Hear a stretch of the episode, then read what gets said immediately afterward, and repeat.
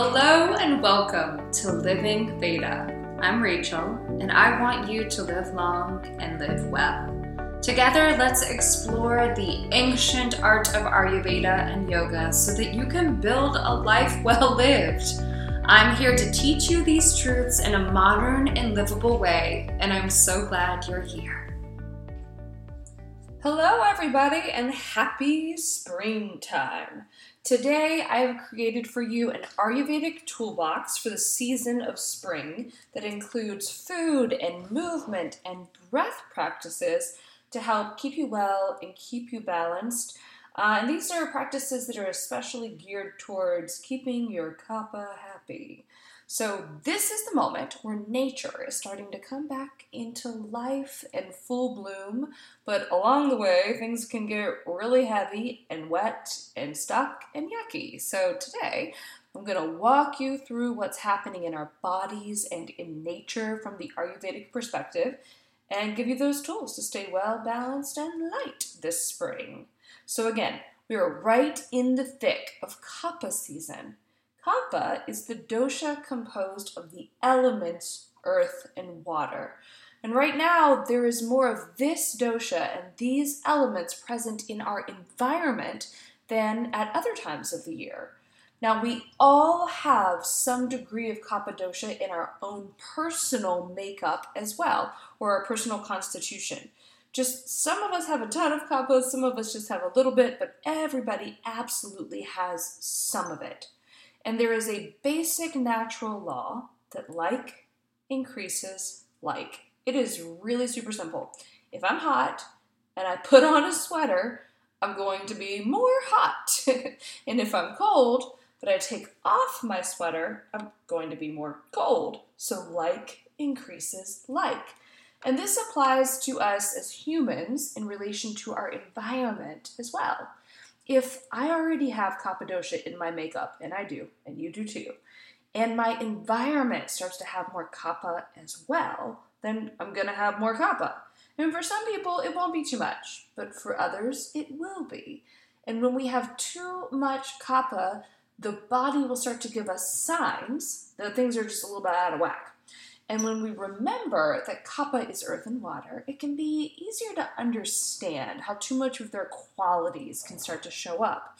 So I have a little checklist for you that we'll go through together in a moment. And if you are experiencing several of the symptoms that we'll go over, there's a good chance that already you might be experiencing just a little bit too much kapha in your system. But don't worry, I'll give you some tools to bring it back into balance as well.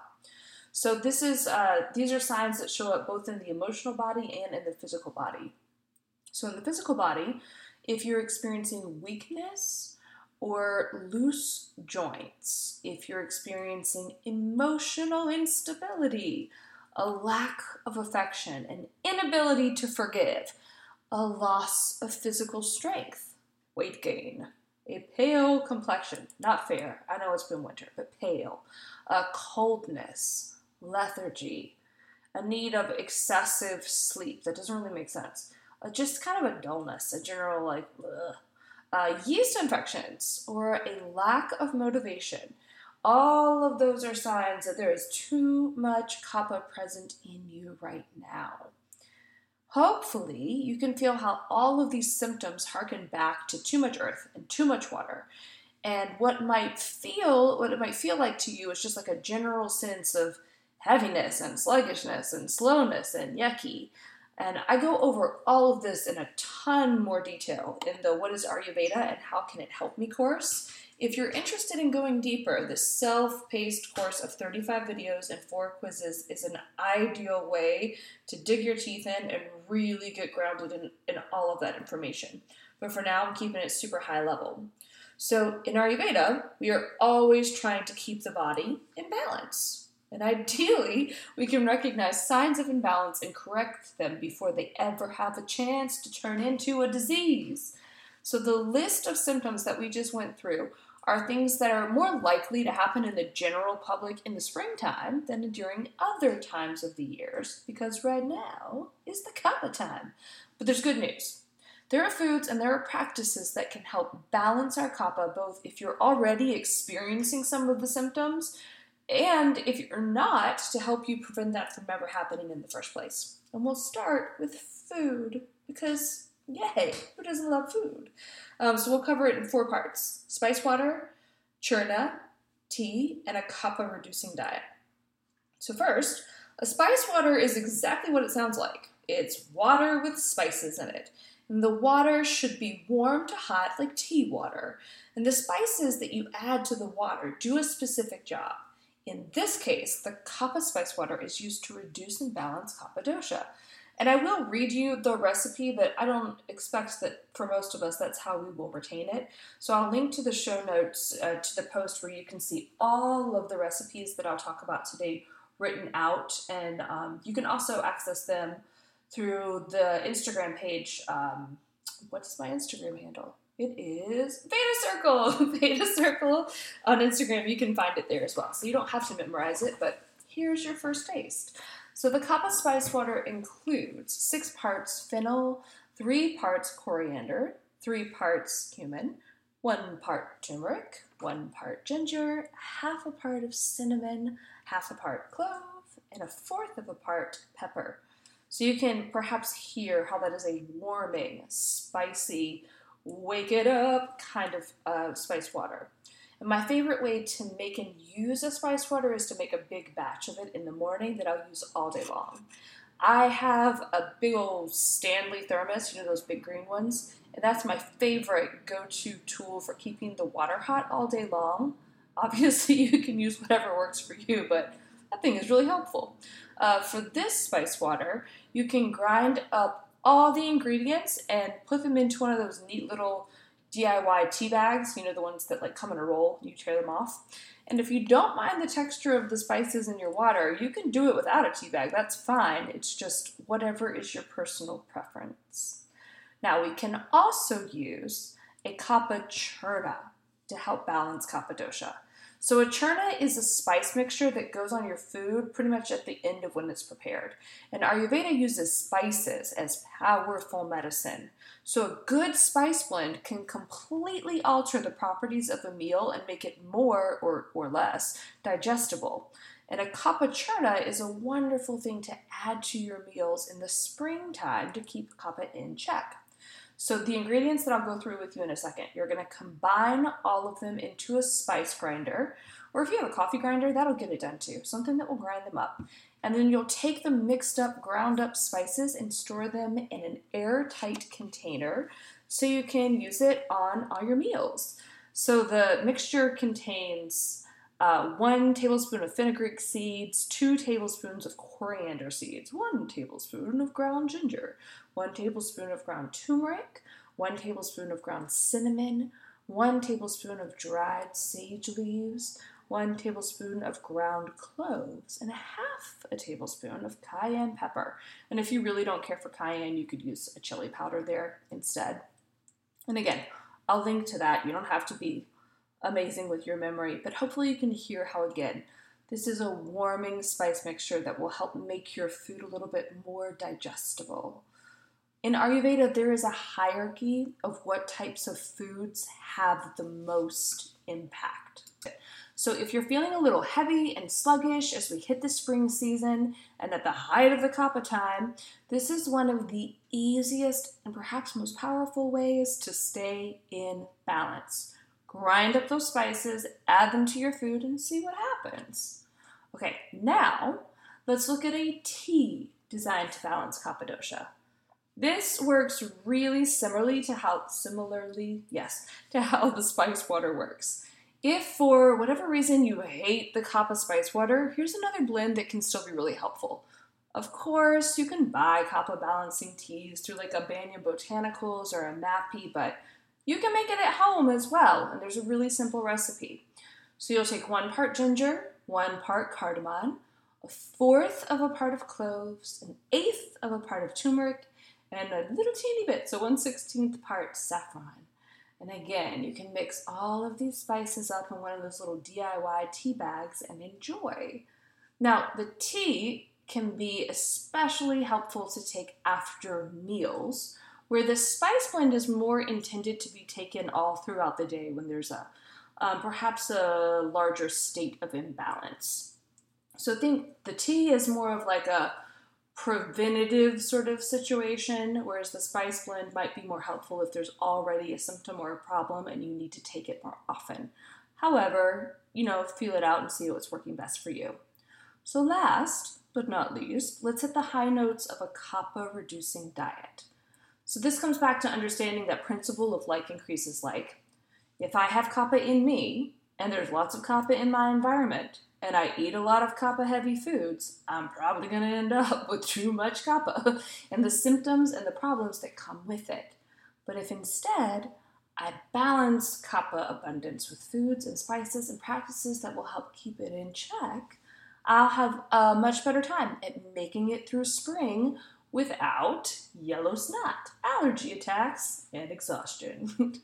I think it might be kind of overwhelming to get into the nitty gritty here of a kapha reducing diet, so I'm going to give you some overarching principles and some logic that you can apply to your own life. So, in general, my friends, we want to stay away from oily, cold, and heavy food. Those are all qualities of earth and water, and we already have enough of that right now. So, in general, we want to go light on or stay away from taste like sweet, sour, and salty.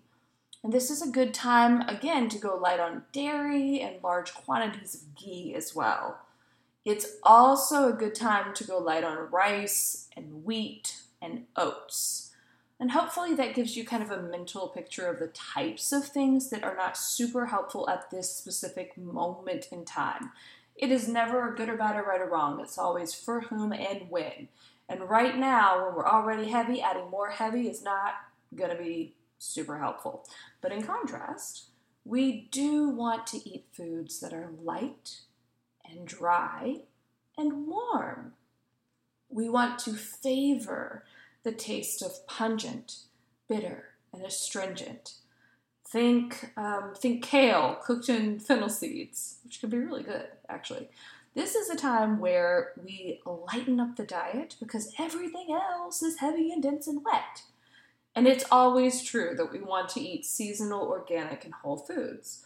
And this is a wonderful time to add in radishes and asparagus and eggplant and green leafy vegetables and beets and broccoli and cabbage and carrots and celery and beans and millet and barley and buckwheat and rye. So hopefully that gives you an idea of the, the feel of the food that we're trying to create right now. Because food, my friends, is medicine. And when we're using food properly, amazing things can start to happen. This doesn't need to be complicated and it doesn't need to be expensive. Make real food. Favor light, dry food right now. Top off your creations with the Kapha Spice Blend. Enjoy some Kapha tea after your meal. And if you're still feeling heavy and sluggish and you need a little extra help, make that Kapha spice water and sip it throughout the day. Let this be simple and doable and hopefully also very healing and helpful. All right, let's move on to talking about movement. Again, we'll return to that universal principle of like increases like. We're in this moment that has a lot of slow, dense, heavy, and wet energy. So I'm going to need the opposite qualities in my movement to help maintain balance. This is a great time for sun salutations at the pace of the breath. It's also a really wonderful time to practice deep twisting. When we look at nature, it helps us understand what's happening within ourselves as well. Right now, the earth is creating the fertile ground that will help bring life back into bloom. And we can create the same environment within ourselves using food, movement, and breath. When we twist deeply, it literally physically compresses the organs. And when we release that twist, fresh blood is flooded into those spaces. It's like an internal cleanup. And sun salutations get the body moving and help avoid stagnancy and lethargy from ever showing up. There are so many wonderful places to take a good yoga class these days that talking you through a practice here feels kind of silly, which is great. So instead, I'll encourage you to go take that class that you already know is wonderful and makes you feel good. Or if you have a home practice, add in some twisting. Add a few extra rounds of Surya Namaskar. Use movement as the big, beautiful tool that it is to help you stay balanced and well. Now, last, let's check out a great breath practice or pranayama practice for springtime. Pranayama is when we control the breath or our own life force. This practice is called Bhastrika Pranayam, and it is all about cleaning and energizing and awakening. It is, however, counterindicated in like a small slew of people. So if you too are pregnant or have high blood pressure, heart disease, hernia, gastric ulcers, epilepsy, vertigo, significant nosebleeds, detached retina, glaucoma, recent abdominal surgery, or just anyone at risk for stroke, you will want to skip this practice. Uh, also, if you have a very serious case of asthma, this breath can be really helpful, but maybe not the DIY version. It's a good idea to practice underneath a teacher who knows what they're doing. Now, the good stuff. I think of this as the spring cleaning of breathing. It's powerful and it takes some effort. Bhastrika helps with allergies, it burns up ama, it stokes digestion and agni. It improves circulation. It helps oxygenate the ox, ox you know what I'm trying to say. Oxygenate. There we go. It helps oxygenate the blood and it cleanses and rejuvenates the lungs. It's really good stuff. Bhastrika is often referred to as bellows breath. So it's it's much like the bellows that stokes a fire, and the emphasis of the breath is on the exhale, so much so that the inhale happens subconsciously as a result of that slightly forceful exhale. Both the inhale and the exhale happen through the nose. And if this is a new practice for you, please start slowly. If it's familiar, you know it can get pretty fast. New friends, hands on your belly might help you connect to that active belly exhalation. If at any point you get lightheaded or feel dizzy, you will simply gently release the practice and pat yourself on the head with your eyes closed until you feel yourself ground back into your body. So, to practice, sit well and allow the eyes to fall closed. If this practice is new to you, put your hands on your belly. If not, they can rest on your knees or in your lap. First, take in a full breath into your belly and let it all go through your mouth. Next, take in a breath to only about 50% and then actively exhale the breath through your nose, and you'll feel the belly pull in. Continue to focus on the exhalation of the breath and make sure that there is still an inhale between each exhale. If it's new, try about 10 rounds to start. With more practice, you can go on for a much longer t- amount of time. At the end of the breath practice, pause with your eyes still closed. Observe any sensations that stand out to you. Notice your energy level and the quality of your mind. And eventually, bring your attention back to the sounds around you and open your eyes when you feel good and ready to do so. Spring my friends, can be a really tricky time to stay well. If you've already been down the yellow snot rabbit hole and you're dreading the great pollinating that comes next, I feel you, but it is not too late. These tools and practices can help you. Choose to eat foods that will work for you. Make the tea, make the spice blend, enjoy the lightness they create, and move your body. Move as an act of celebration of life. It's a way to say thank you for a body that is able to support your life. Move because you can. And breathe. For some of us, that's a little bit harder right now than at others, but the Bhastrika Pranayam practice can help with that as well. Take good care of yourselves, good people. Happy spring. I hope it is bringing to life something in you that needs to be born be it an idea, a project, or a literal human being like me. Keep creating and living. And may these tools help you to stay well and feel good. Thank you, as always, so much for being here, for listening, for tuning in.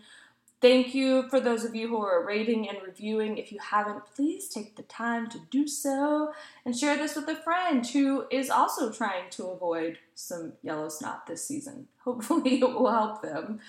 And as always, good people, may all diseases be conquered as by a powerful forest fire. Thank you all, and goodbye.